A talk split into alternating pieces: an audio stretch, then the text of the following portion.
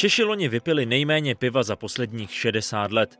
No, ještě aby ne, když velkou část roku byly hospody zavřené. Naopak je možná až milým překvapením, že pivaři zvládli vypít v průměru jen o 7 litrů na hlavu míň, když často mohli kupovat jen pivo v lahvích místo čepovaného. A letos to bude možná ještě horší, protože otevírání hospod je zatím v nedohlednu.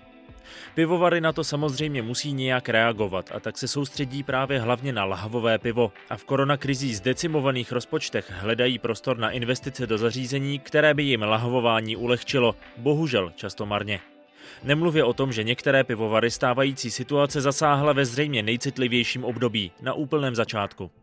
V druhém díle podcastové minisérie Poslední pivo se podíváme do rodinného pivovaru Vik, který za sebou nemá ještě ani rok oficiálního fungování. Místo toho, aby se snažili pivovar v začátcích co nejvíc rozjet, se jim tak hlavou honí myšlenky na to, jestli neotevřou zahrádku, i když to ještě vládní opatření nebudou umožňovat. Něco podobného udělali třeba v teplickém monopolu, kde odmítli dodržovat omezení otevíracích hodin a připojili se k iniciativě Chcípl pes. Stálo to za to? A udělali by to znovu? Poslední pivo. Podcast z prostředí mini pivovarů, které i po roce potřebují pomoc.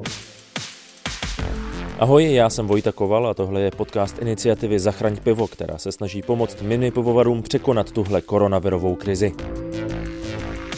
Poslední pivo. Poslední pivo.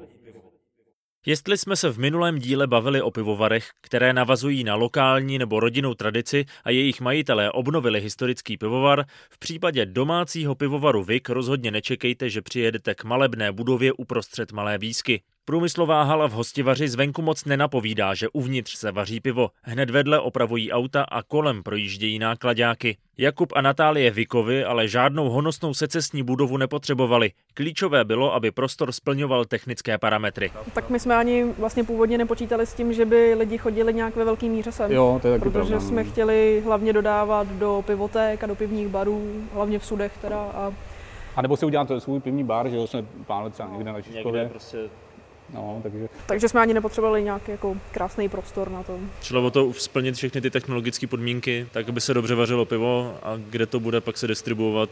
No, vlastně, jako ono i teď, že jo, je to, dá se říct, dočasná věc.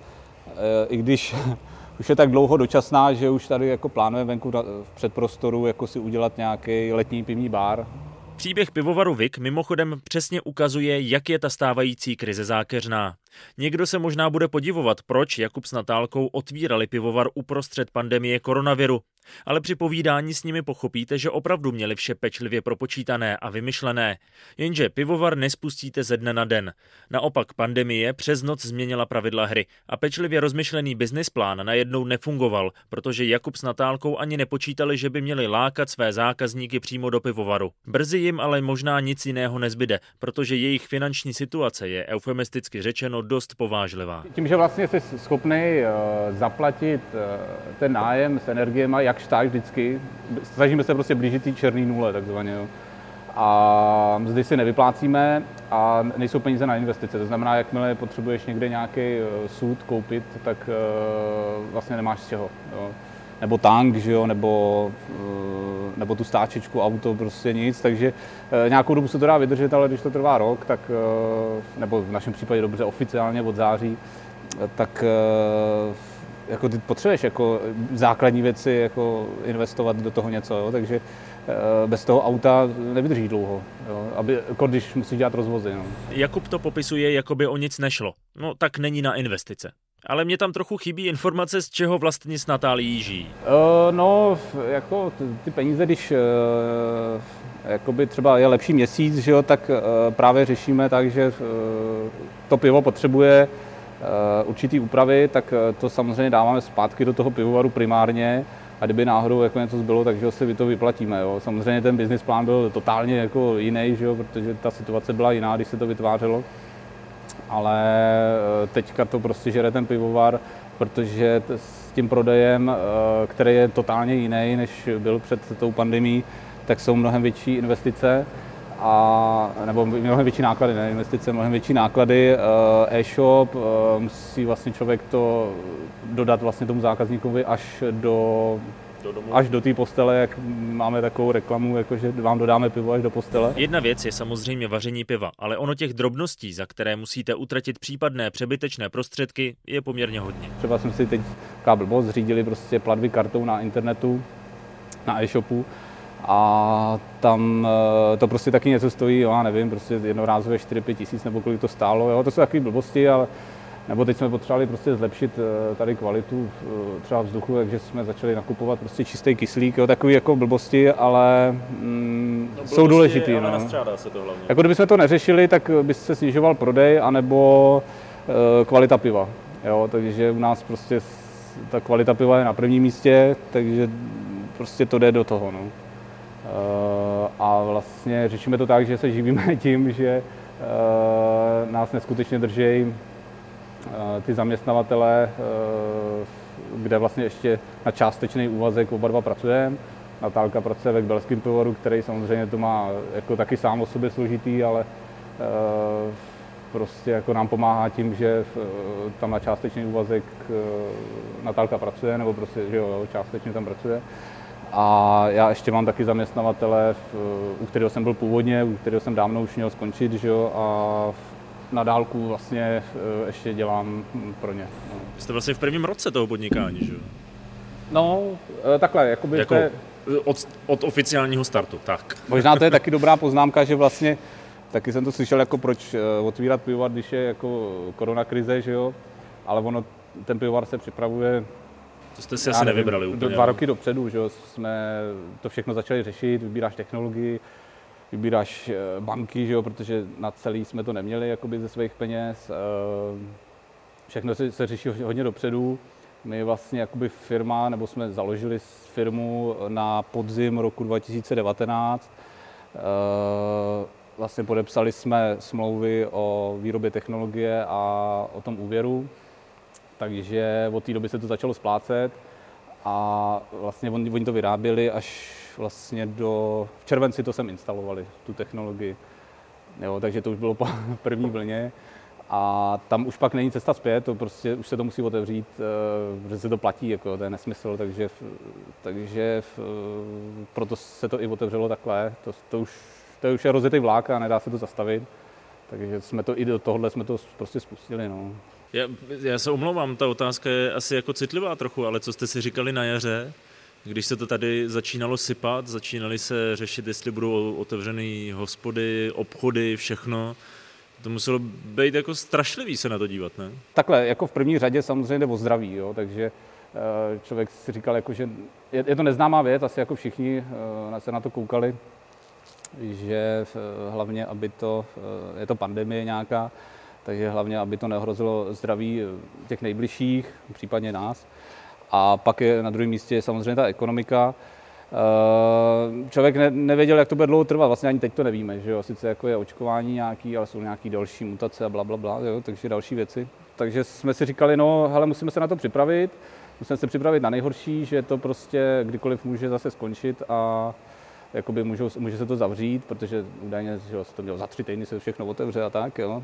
Takže jsme chtěli být připraveni na to, že to bude všechno zavřené, takže jsme si zřídili e-shop, ehm, dělali jsme si takový krizový plán, vlastně upravili jsme si ten náš, když tak řeknu, business plán na tu krizovou variantu, ale prostě jako když to je všechno zavřený rok, jo, ne, dobře, nebylo to rok, jo, ale bylo to někdy od, dejme tomu září do, do teď, že jo, a ještě to tak měsíc bude určitě, tak eh, dejme to tři čtvrtě roku, když to je zavřený, tak na to žádný krizový plán neplatí, to prostě hmm. těžko, jako no.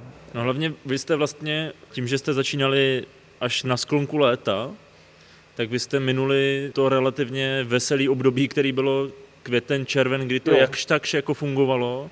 Červenec taky, řekněme, to léto prostě nějakým způsobem jelo, hospody fungovaly, takže to bylo o to těžší asi. To bylo blbý, no. A, a, my jsme to ještě měli teda tak, abych to eh, uvedl na pravou míru, že my jsme eh, vlastně vařili si předtím doma nebo v domácích podmínkách. Malý várky prostě. Postupně jsme zvětšovali si, jako už dlouho, jo, jako několik let a postupně si zvětšovali várky a pak, když teda už došlo k tomu, že budeme mít pivovar, tak ještě jsme vlastně se chtěli na to připravit tak, že nějaký ty základní tři piva eh, si uvaříme vlastně u našich známých nebo kamarádů, co mají pivovary eh, a zkoušíme si vlastně ty piva, aby jsme si to ošahali, jak to bude vypadat. Bylo nám jasný, že pak v našem pivovaru to zase bude jiný, ale zajímalo nás to. A taky jsme se vlastně chtěli připravit tím, že ještě před spuštěním pivovaru si ošaháme takový ty letní festivaly a tak. Takže vlastně na jaře uh, jsme si uh, uvařili várky, tady ty od každého piva dvě, a na těch letních festivalech jsme se uh, je vlastně snažili prodat, nebo jsme je prodali.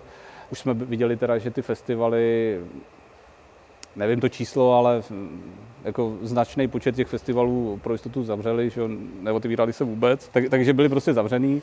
A ty, co byly otevřený, tak byly zase výrazně omezený třeba počet návštěvníků, eh, takže jako pro nás to bylo všechno nový, takže eh, my jsme to jakoby viděli, jako, že to je normální, ale když jsme se ptali v ostatních pivovarů, tak říkali, jako to je brutál, jako to je vlastně jako strašně málo lidí a, a hodně pivovarů, že jo. A ono to jde v ruku ruce, že vlastně i ty pivovary pak, eh, který třeba normálně na, na nějakou akci nejezdili, tak najednou začali jezdit, protože to potřebovali dohnat to jaro. Takže není to jenom tím, že se hůř jakoby prodává, že nejsou třeba restaurace otevřené, ale je i větší přetlak, že jo, těch pivovarů, já nevím, my jsme tady z Prahy, že jo, tak, tak samozřejmě i mimo pražský pivovary logicky, jo, pochopitelně se snaží prodávat uh, tady v Praze, takže a jsou třeba známější, že jo, nebo už mají něco za sebou, že jo, a pochopitel, pochopitelně naprosto ty pivotéky a pivní bary upřednostnějí než nový pivovar.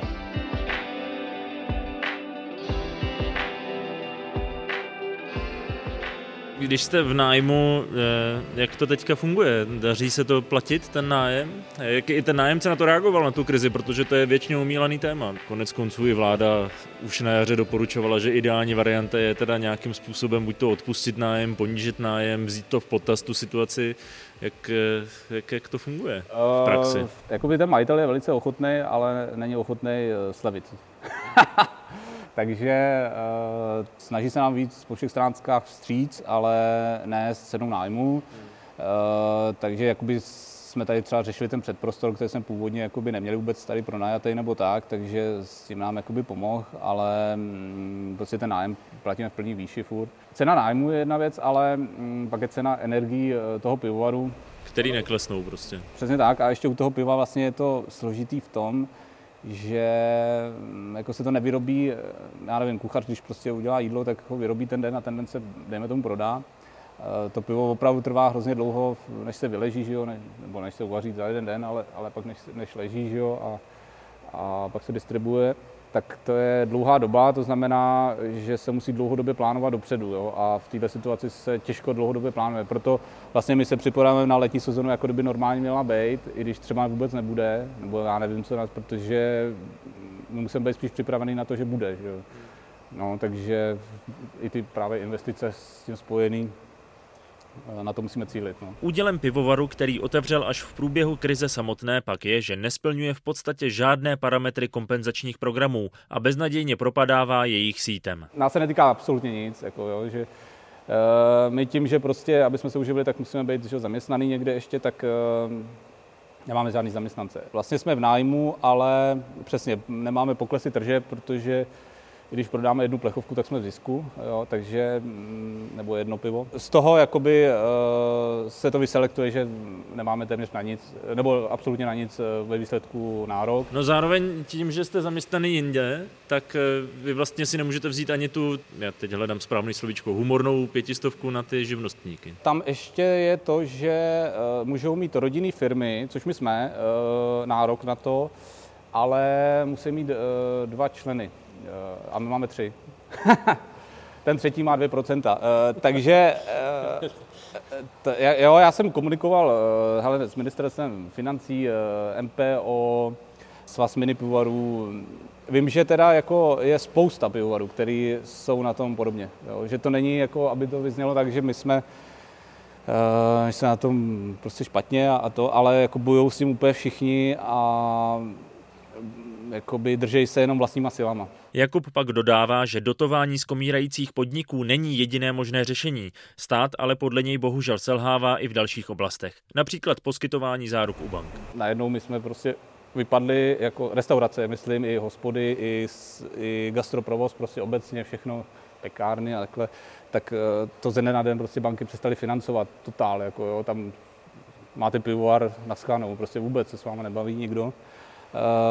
Takže to je jakoby zásadní problém, kde mm, samozřejmě se prezentuje, že mm, jsou nějaký záruční programy, ale ty jsou na uh, provozní výdaje, nejsou na uh, investice, protože proč bychom potřebovali investovat, jenže my potřebujeme investovat, když se nám totálně změnil trh, že 90% nejde do hospod, ale nebo já nevím, 80% jde... Jasně, prostě to, co dřív bývalo, že prostě byla výtoč v hospodách, tak teď to najednou je v lahvích, petkách, nebo petkách a v plechovkách a tak dále. A musíte na to uspůsobit vlastně to lahvování, takže to jsou investice, že jo, jo? takže eh, to musíte z něčeho zaplatit a pokud teda třeba tam není ten investor, který ještě do toho může dát peníze, tak eh, si to potřebujete někde vypůjčit, abyste jakoby překonali tohle období a to je absolutně nemožný prostě, jo? takže jediná možnost je vzít si nějaký brutální prostě úrok oso, osobní, osobní prostě úvěr, jako to, je, to jsou jako cesty jako do pekel. Jako, jo?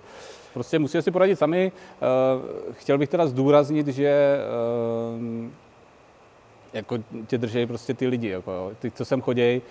Proto jsme vlastně připravili teďka takovou akci v rámci našich možností, že jsme měli jakoby tácky, jsme si nechali udělat. Uh, tak vlastně Natálka uh, podepisuje vlastně tácky jakoby, a dává tam originální číslo uh, kvůli tomu, ne, jakože, aby měli něco jako special, ale kvůli tomu, že až bude možnost si dát čepovaný pivo, někdy, tak to můžou vyměnit za dvě čepovaný piva. Taková štamgastská známka vlastně. Mm. Taková vlastně možná, je to takový poděkování těm lidem, kteří sem opravdu chodí a, a vlastně drží nás nad vodou tím, že kupují to pivo a my jsme schopní uh, zaplatit ten nájem a hlavně ty energie teda uh, a ten úvěr. Uh, a překonat to období. No. A tak i když vydlážděný plácek před pivovarem při vší úctě na první pohled nevypadá jako nejlákavější místo, kam vyrazit, Jakub s Natálkou si zřejmě takovou improvizovanou zahrádku přece jen otevřou. Jeden eh, z těch kroků, jak, jak si eh, se dostat do, do toho plusu, že jo, tak je i e, dodávat vlastně těm koncovým zákazníkům i tady, protože e, když to přeprodáváš přes někoho, tak samozřejmě ta marže je jiná, než když to prodáváš koncovému zákazníkovi. Takže to vlastně eh, nás přinutilo vlastně tady i tu zahrádku udělat. Byl teda jako o to jako enormní zájem, teda, jo, takže to je další jako z věcí. Není to jenom kvůli tomu, že bychom jako za každou cenu prostě chtěli být strašně ve vatě, jo, ale, ale jakože i to je z logiky věci lepší si dát prostě to pivo v pivovaru. Uh, takže, takže se tady chystáme otevřít zahrádku. Kdy to bude, to není na nás. No.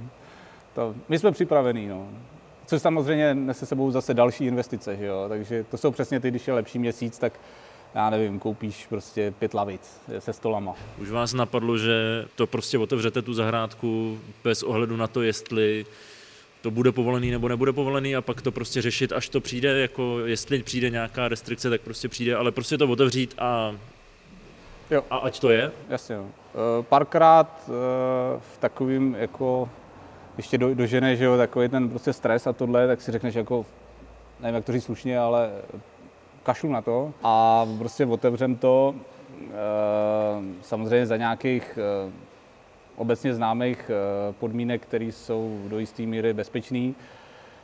Ale pak jako, jako snažíme se to odalovat, jako no, protože to zdraví je opravdu přední a v těch nemocnicích jako jsou na tom asi taky dost blbě, takže ale jako ten stát nebo vláda nebo kdo, tak eh, to vlastně tu zodpovědnost přenáší na tebe jako na mm, toho podnikatele, že buď to budeš svině, anebo eh, a jako přežiješ to, anebo prostě zkrachuješ a zaplatíš si to ze svých. No. Jo, takže politickou terminologií je to prostě na jeden velký flákanec. Jako, no. to je, jako nevím komu, ale jako... Další nepříjemná otázka je, ale když nastane nejhorší a prostě se ta situace tady nebude zlepšovat a teď neřešme čísla nakažených a, a, a v nemocnicích, ale prostě otevřeno nebo neotevřeno.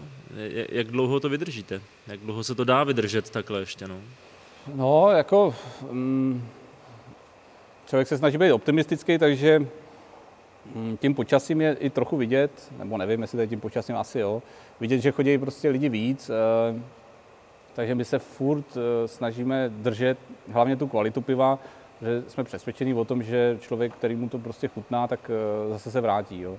A mm, jako, mám za to, že to je tak jako se děje. Takže e, nemá smysl prostě šetřit na těch surovinách. To je cesta do pekel, to, to ne. A takže jakoby za každou cenu prostě tohle to držet.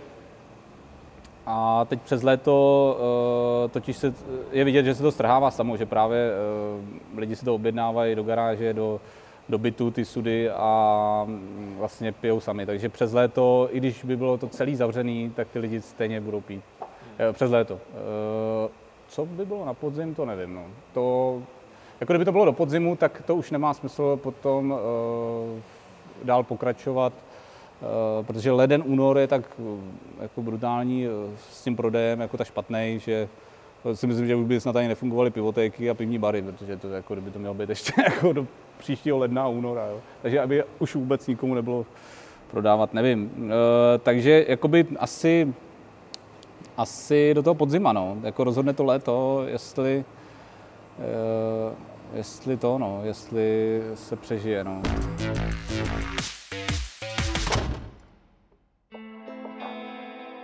Po zavřeném jaře vypadalo loňské léto pro restaurace i pivovary poměrně dobře. Třeba v teplickém monopolu se celkem rychle dostali na standardní čísla a zvýšený český turismus jim dokonce vynahradil, že nemohli přijet zákazníci z Německa. Popisuje mi majitelka pivovaru Gabriela Schenbauerová. Přišel podzim, eh, tak nějak to už se dalo předpokládat, že jo, tak ty, ty čísla už se zvedaly v létě, takže nám bylo jasný, že to asi jde špatným směrem. Eh, trošku nás pak překvapil prosinec, Jak když nás, otevřeli, protože my jsme tak jako psychicky byli připraveni na to, že to zvládneme do konce roku. A v lednu začneme s tou eh, čárou. Ano, přesně tak. V lednu, že se otevře a věr bude pryč. No. Takže, ale samozřejmě to, to, když nás v prosinci otevřeli, jak jsme říkali, tak asi vědí, co dělají. Takže my jsme byli nadšení, že jsme chytli ten prosinec, ty největší kšefty, že jo, když uh, lidi před Vánocem a honem se ještě chtějí s někým sejít. Takže uh, skvělý pro nás bylo 14 dní v prosinci. No ale do toho vlastně po pár dnech přišlo oznámení, že restauracím berou dvě hodiny, že bude místo v 10 večer zavírat v 8 večer.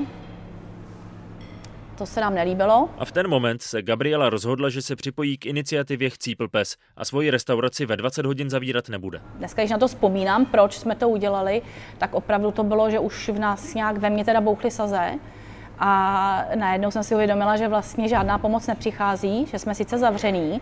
A já se ještě moc dobře pamatuju, když jsem zhruba v září, v říjnu sledovala zprávy, kde se vyjadřovali, jak pan Havlíček, pan Babiš, myslím si, že i paní Šilerová, že vlastně pokud eh, nás budou zavírat, nejdřív tomu předcházelo restaurace nikdy nezavřem.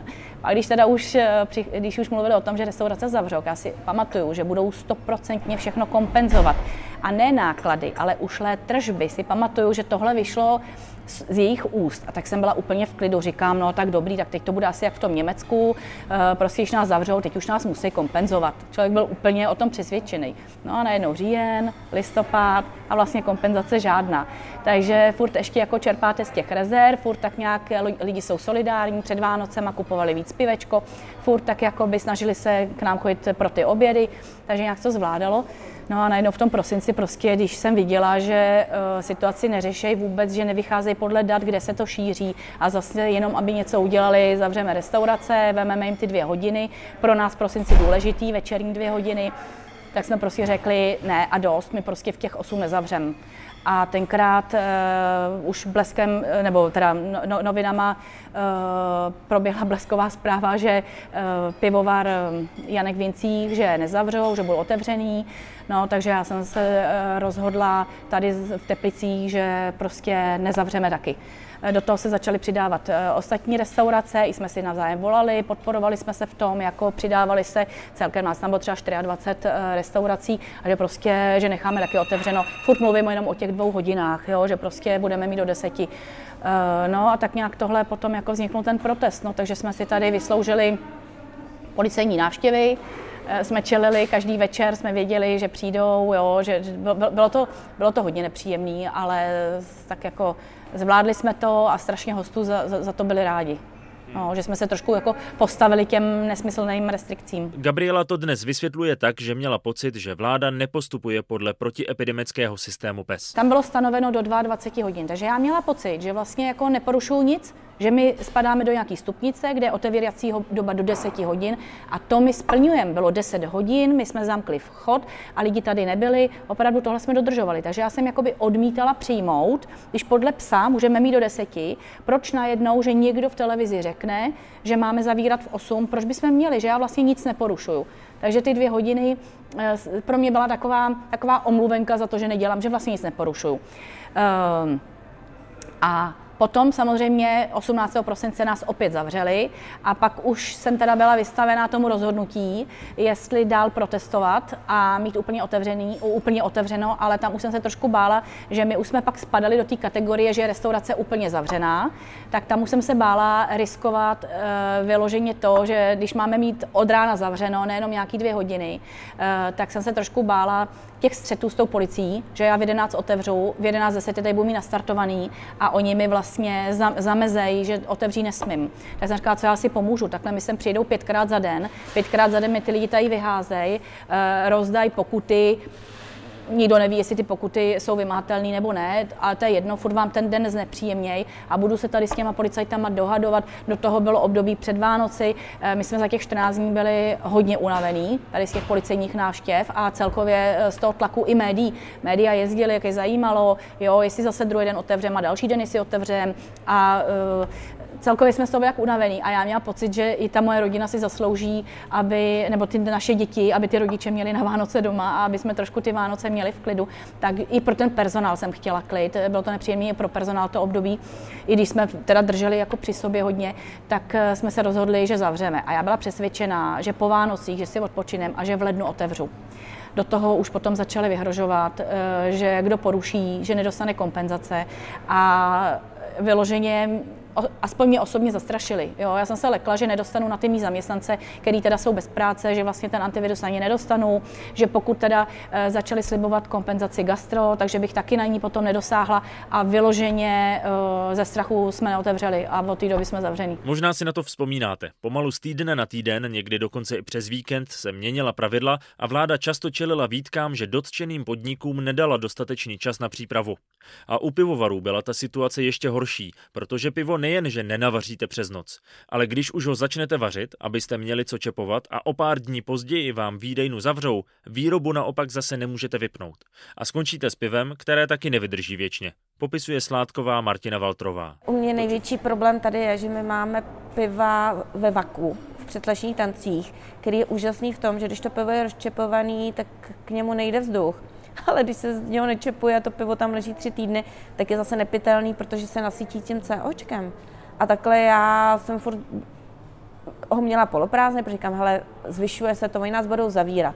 Tak nás zavřeli, tak říkám, no ještě, že jsem to v těch tancích neměla tolik.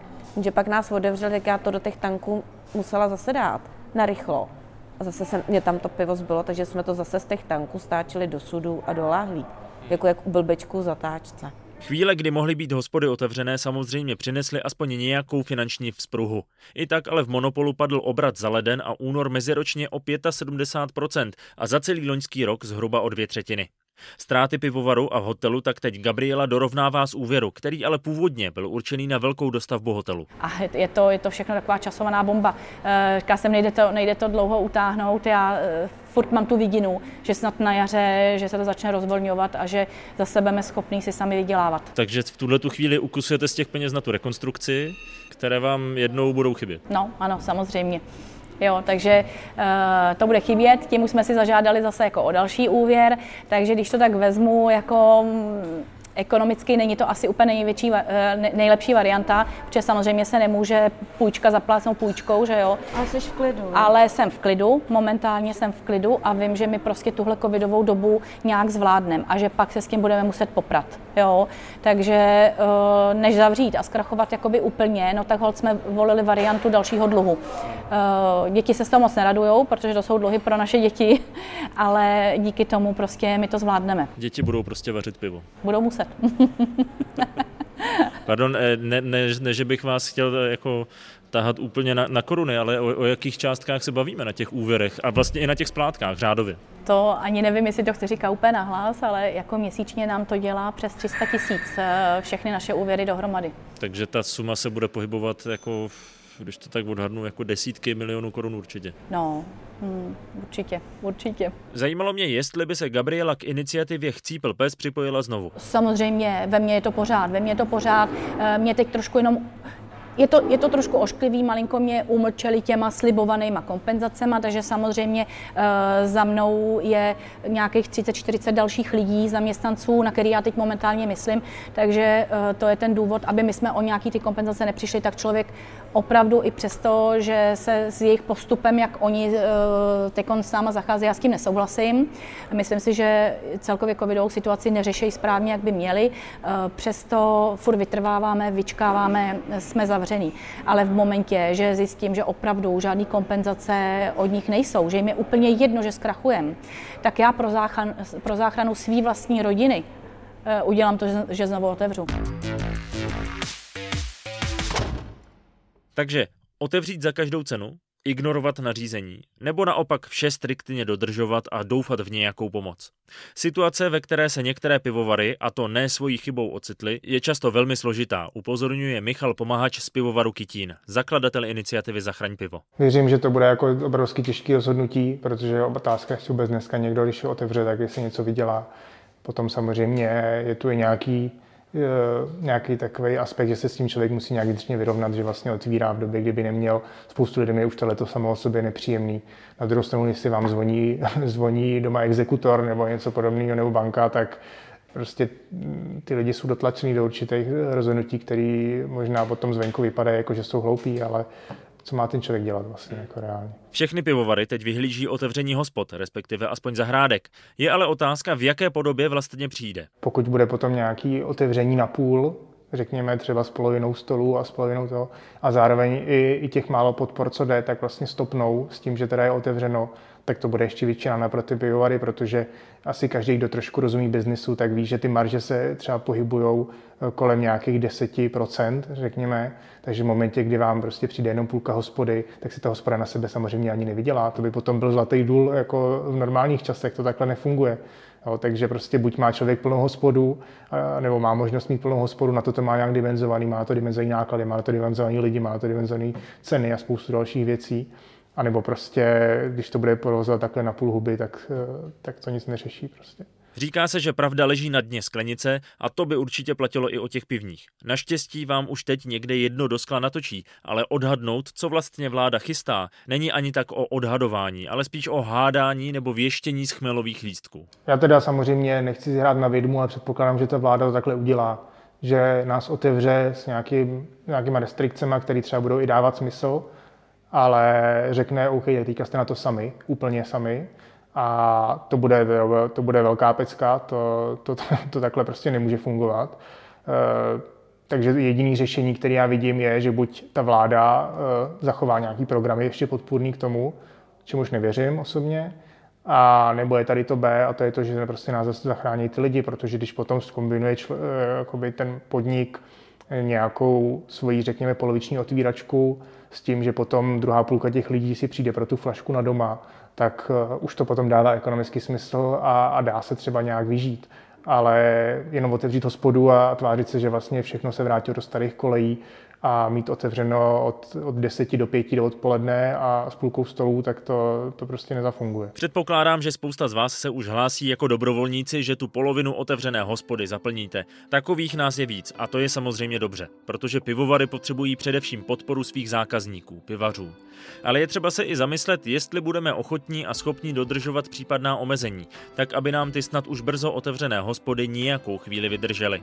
A nejen o tom budeme mluvit v dalším díle podcastu podcastové minisérie Poslední pivo zase za dva týdny.